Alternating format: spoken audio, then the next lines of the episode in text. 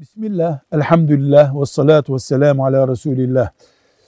Hayvan besiciliği yapan kardeşimiz diyor ki, buzakları annelerinden ayırmak günah mıdır?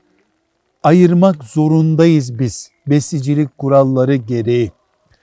Diyoruz ki buzağı bırakıldığında annesinin sütünü emiyor ve besicilik açısından iyi bir iş yapmayı engelliyorsa, hayvanın da biz anasından ayrıldığında ihtiyacı olan gıdayı makul bir şekilde veterinerin tarif ettiği şekilde uyguluyorsak, sırf buzak annesiyle beraber kalmak, onu bedava emmek istiyor diye ayırmamızdan bir günah olmaz. Yeter ki yavrunun süt ihtiyacını ona zulm olmayacak bir şekilde karşılamış olalım.